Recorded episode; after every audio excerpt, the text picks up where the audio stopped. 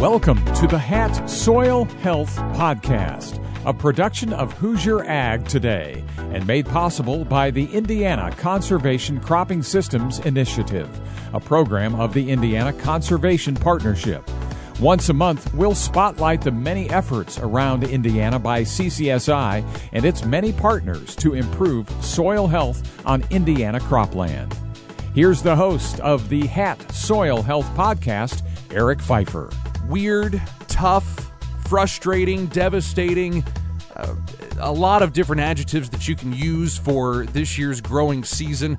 Welcome into the Hat Soil Health Podcast. I'm Eric Pfeiffer, and joining me today is someone who brings a lot of different experience, and we're going to touch on quite a few different things here on this podcast today. Scott Woltman is with me from La Crosse Seed. Scott's also the cover crop chair for the American Seed Trade Association. He's an agronomist and cover crop lead for La Crosse Seed. Uh, family's been in the crop insurance business for years, so we're going to talk about some of those issues as well.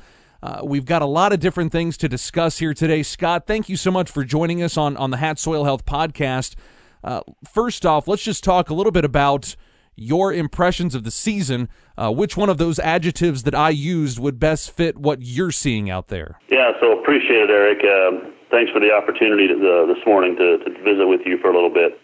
I think the number one thing uh, that I see from from growers across a you know pretty large footprint would be frustrating. Um, so many times, and again, our family we farm um, here in, in uh, outside of Effingham, Illinois, um, so many times this year, uh, we were just about on the doorstep of being able to to get out and do a few more things, and then Mother Nature, you know, didn't cooperate. So, you know, not only in Illinois or Indiana, but in areas east into Ohio, Michigan, areas north, Wisconsin, South Dakota, I think we were so close in so many different occasions of, of being able to get out and get a few things done, get some corn planted, or get some maybe some cover crop acres sprayed or something uh, this spring, and we just weren't quite ready to do that. Now there are some other factors going on that we'll that we'll hit on that maybe um, you know didn't necessarily uh, equate to a ton of opportunity going into this spring. But for many others, you know, I, I think a lot of guys approach this as, hey, this is going to work just like any other spring, and we just kept getting rain about every three or four days just enough to keep us out of the field, and uh, and here we are today. Yeah. So Scott, let's let's talk through some of these things here. Uh, I mentioned that. Uh, your family's been in the crop insurance business for years. That's really one of the, the big things. And we are going to talk in just a moment about cover, cre- uh, cover crop seed supply. Uh, it's a bit in t- uh, tight supply, but let's talk about this crop insurance part first because that is kind of all the questions right now regarding prevented plant. Uh, CCSI has done a great job. They've put a lot of prevented plant resources available in one place, uh, kind of taking all of the different things and putting them together on their website, ccsin.org.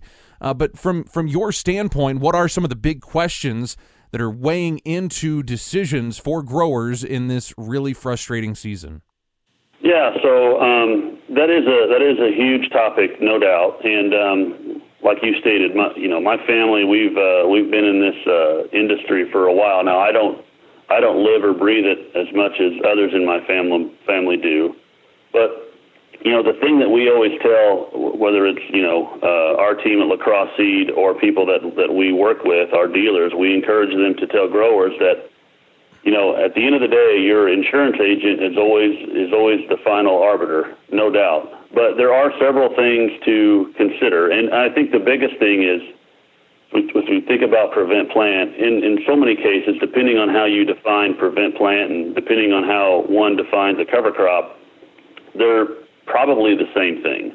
So when we're planting a cover crop on a prevented plant acre, so many of those uh, decisions are going to be about when can I plant, um, you know, what time of year should I plant to get a good stand, whether that is June or July? And if that's the case, we're going to have to plant something different than if we would if we wait till maybe August or September. But not only that, what when can I plant and how can I manage that? But then what can I do with that cover crop? And I know many many folks listening will probably understand that November 1st is a key date because if you if you if a farmer or a grower does plant a cover crop um, during the late planting period, if they want to receive that full uh, prevent plant payment, they cannot hay or graze or do anything that's going to give them any kind of economical advantage on that acre before November 1. So as long as they don't do that, uh, they'll be fine. But um, I think we're going to hit on the, the need for forage in so many areas of the country. That is going to be hard for some folks uh, to do. And there are some a few things in certain areas where where guys can still receive a percentage of the prevent plant payment um, if the cover crop or their whatever they're planting on that prevented plant acre is uh, planted after the late planting period. So there's a lot of layers, um, and I and I think also Eric, I, it could be we could only be a few days away from a bill getting passed that might open up some of the prevent plant acres um, to you know a little bit more flexibility on what farmers can do with that as well. So I think the biggest things in, from from my desk are hey, what can I, if I'm a grower, what can I do on that acre right now? What are my restrictions? And then, secondly, how can I manage that acre later on towards the end of the year? Those yeah. are the two biggest things. Yeah, and I would say here, Scott, you know, one thing this this podcast may be up for a while, so just to kind of bring some folks up to speed on where we're at right now as we speak. Uh, USDA uh, it was kind of buried in a press release last week. The Secretary Perdue said that they're exploring their legal flexibilities to be able to provide some minimal market facilitation program payments for those prevented plant acres that do end up with cover crops on them.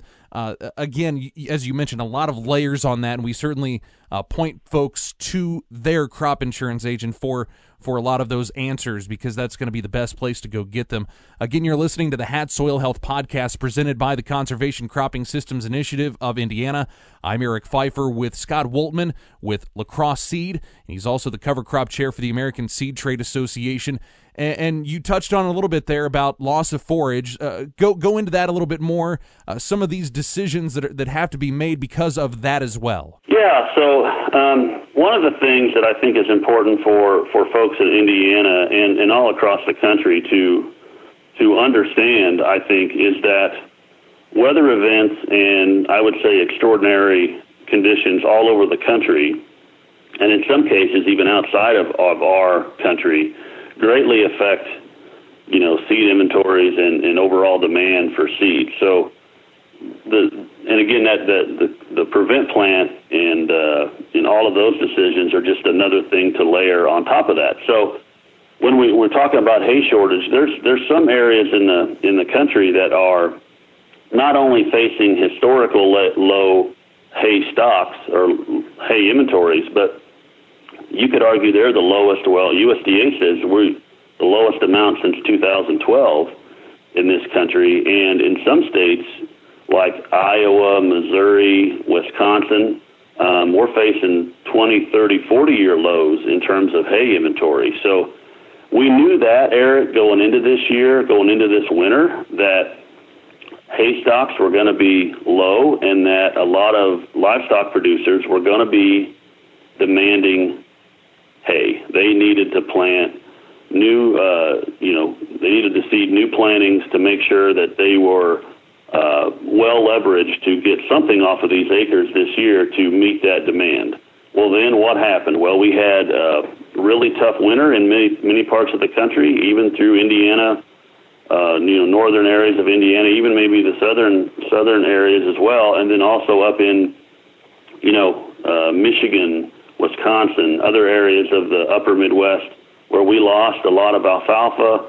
Some growers lost a lot of small grains, and that just made the hay inventory even more more pressured.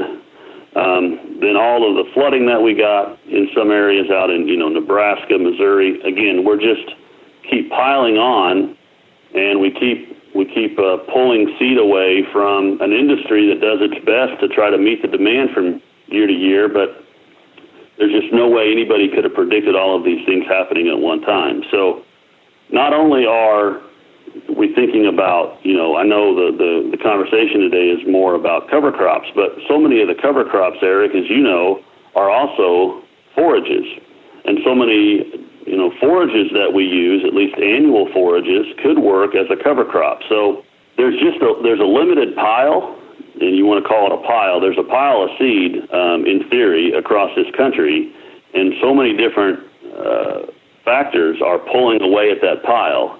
And again, we sit here today on uh, middle of middle of June, looking at a a uh, an inventory of seed that still needs to offer opportunity for farmers to plant cover crops, but the need for forage and the need for just something growing out on so many of these acres is trumping that for sure. I think if, if guys are wanting to if guys are wanting to plant something in June or July, um, you know, on terms of a prevent plant acre for their crop insurance, I think typically guys are going to to want to lean towards a warm season crop like a Sudan grass or a millet or something like that. The problem is, the challenge is, a lot of those supplies are gone. So, so I think those those thoughts about planting something in the summertime and using options that will work, that is great. In any other year, that would work fine. But because of all of the short hay stocks, a lot of those supplies are gone as well. So I think if if I was in a farmer's shoes in central or northern or southern Indiana, if if I could, I would probably wait a little bit longer to try to catch a cool season window where I could plant, you know, some of the the traditional cover crops. Again, with the supply being what it is, we might have to wait until that, you know, till that time anyway. Quite frankly, so if it, if I was in those shoes, and again, our family, our farm, uh, the some of the decisions we're going to make, we're not necessarily going to look at planting a cover crop as quickly as we can, just because we can't get the seed.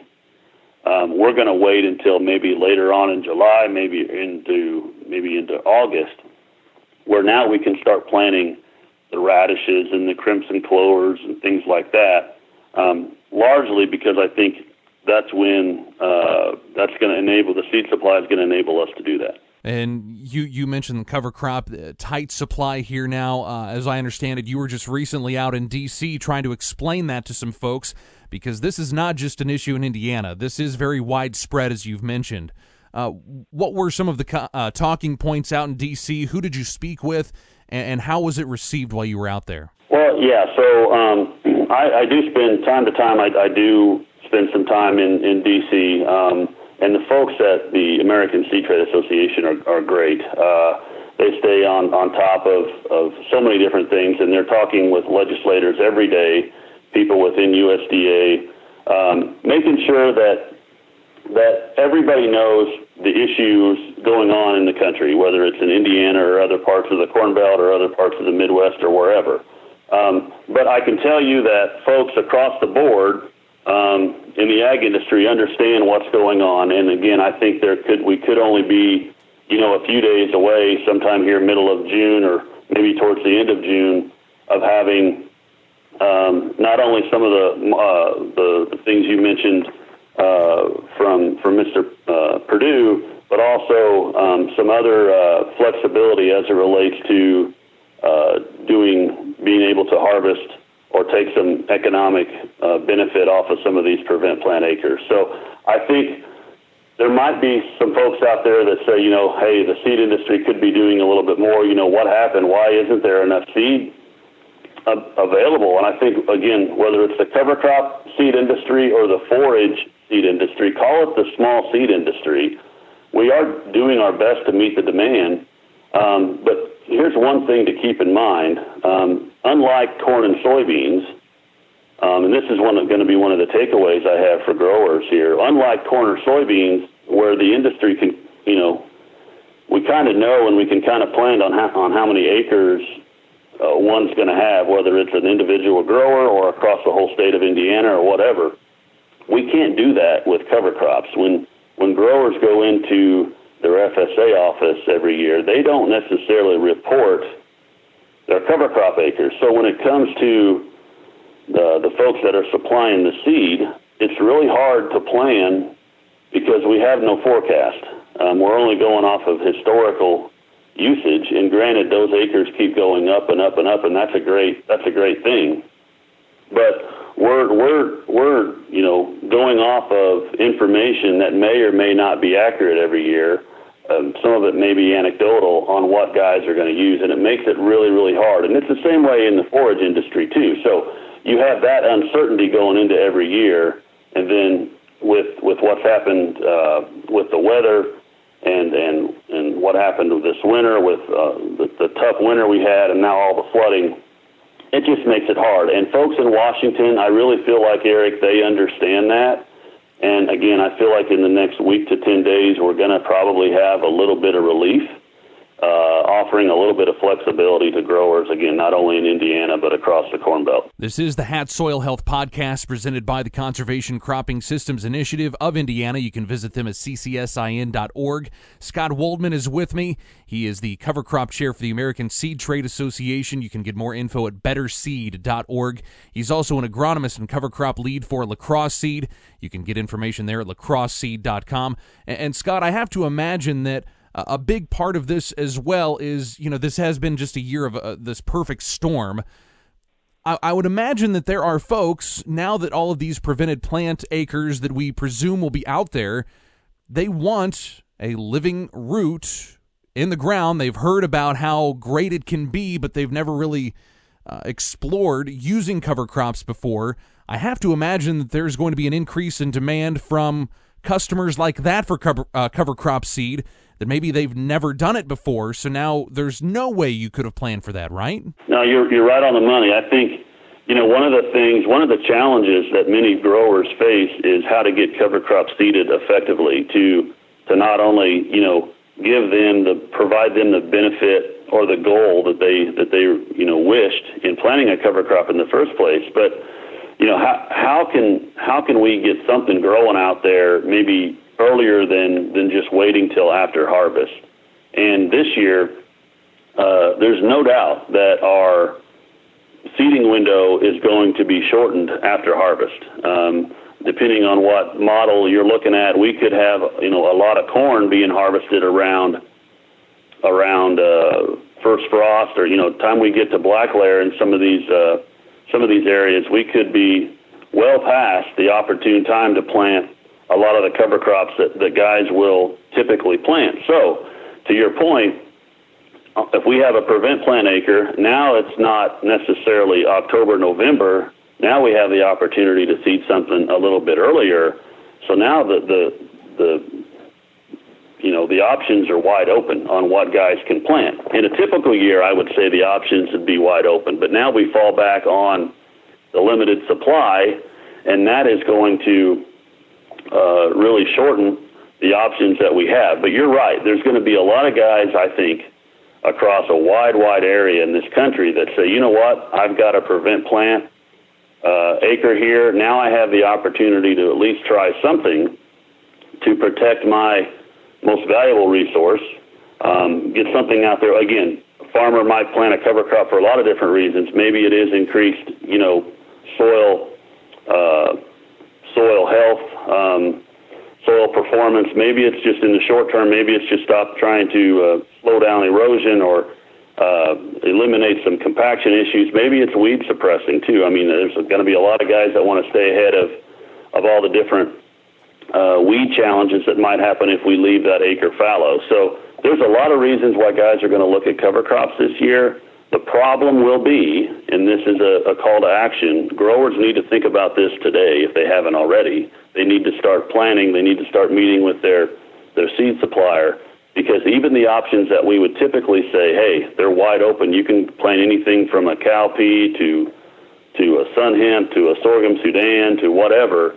A lot of those options, by the time they get ready to seed, whether that's in first part of July or maybe the first part of August, those options might be depleted because of everything else going on today. And Scott, let's let's talk quickly here. Obviously, uh, uh, as the cover crop chair for the American Seed uh, Trade Association, an agronomist, cover crop lead yourself for your company, La Crosse Seed, uh, the importance of quality seed and and buying from qualified seed suppliers.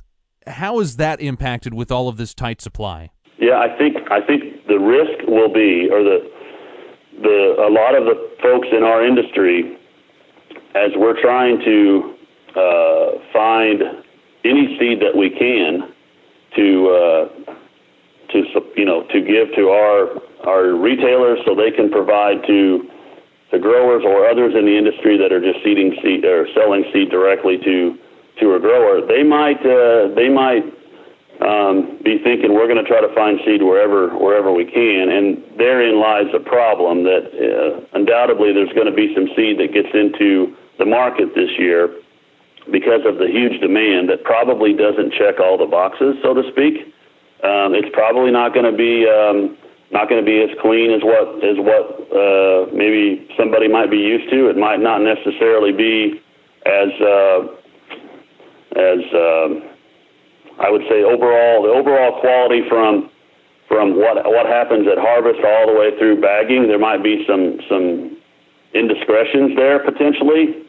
So I would just uh, you know in, implore growers to make sure they're working with a reputable seed supplier. As for lacrosse seed, we we typically or we generally work through, um, especially in Indiana, we work through the ag retail um, channel. So um, because of that, we know that uh, that that we have to supply good quality seed uh, with a lot of agronomy behind it. Because if we don't, our dealers will will let us know for sure. So we're held to a high standard.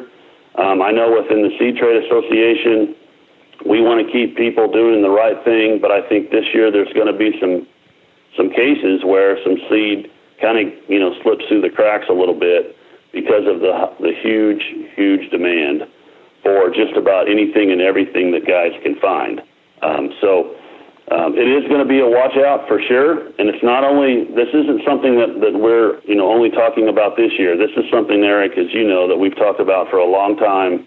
And cover crops, because of how a lot of cover crops are grown, uh, where cover crops are coming from, the seed supply I think this is a, a larger decision for sure because, again, I think in Indiana it's been, you know, uh, very, very widely known that there has been some, some challenges over the years in, in making sure that all of the seed that funnels its way into Indiana is of good quality.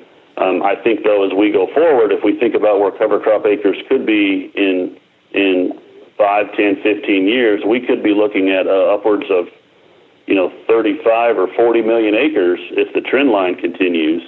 So that'll be important for not only the seed industry to make sure we're doing what we need to do to provide good quality seed, but I would say that it's probably going to be, it probably stands to reason that we're going to have to have some locally grown seed to meet that demand in Indiana as well. And we're going to, the industry is going to, the seed industry is going to keep on fighting for for laws and regulations that maintain uh, the best quality that we can that we can get. That's Scott Woltman.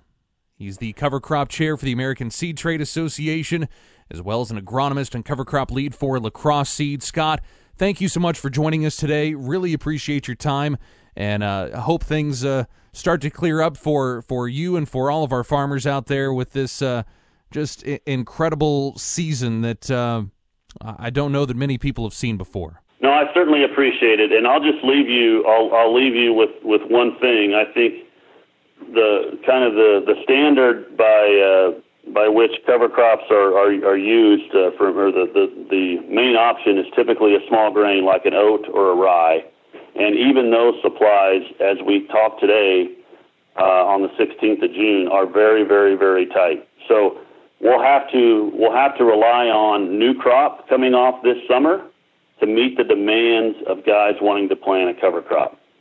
Typically, we have a, enough carryover from the year before that we can meet the needs, and then by the time new crop comes off, we're going pretty well. Um, we're well into the season, and we can meet that demand. But because of things that have happened in the past in terms of weather, we have, and, and again, increased demand that we've been talking about, we have a very limited supply I'm talking about the industry here of oats and cereal rye.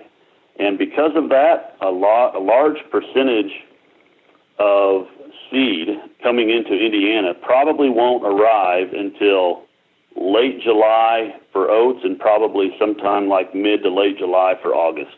So this is another consideration. Guys want to plan, and I encourage them to, but just know because of the situation we're in, you might not have the opportunity to seed until that new crop is clean, conditioned, and uh, and brought into the state. So there's just a, lot of factors going on for sure. But I appreciate I appreciate the, the opportunity, Eric, to talk to you. And again, my thanks to Scott Woltman with La Crosse Seed and the American Seed Trade Association. A lot of things going on out there that I know you all need help with, and hopefully this was helpful. Hopefully, also helpful the resources found at ccsin.org. All of those prevented planting resources that have been flooding inboxes are now found in one place right there. It's a great place to start. But as Lisa Holscher, the director of CCSI, told me earlier this week, don't just stop there. It's a good place to start, but also be sure to reach out to your soil and water conservation districts, to local NRCS officials, and also Purdue Extension. They'll be able to help you through all of these decisions, these tough decisions that you have to make. Again, thanks to CCSI, proud sponsor here of the Hat Soil Health Podcast. We'll do it again next month. I'm Eric Pfeiffer. This podcast has been a production of Hoosier Ag Today, Indiana's leading farm network.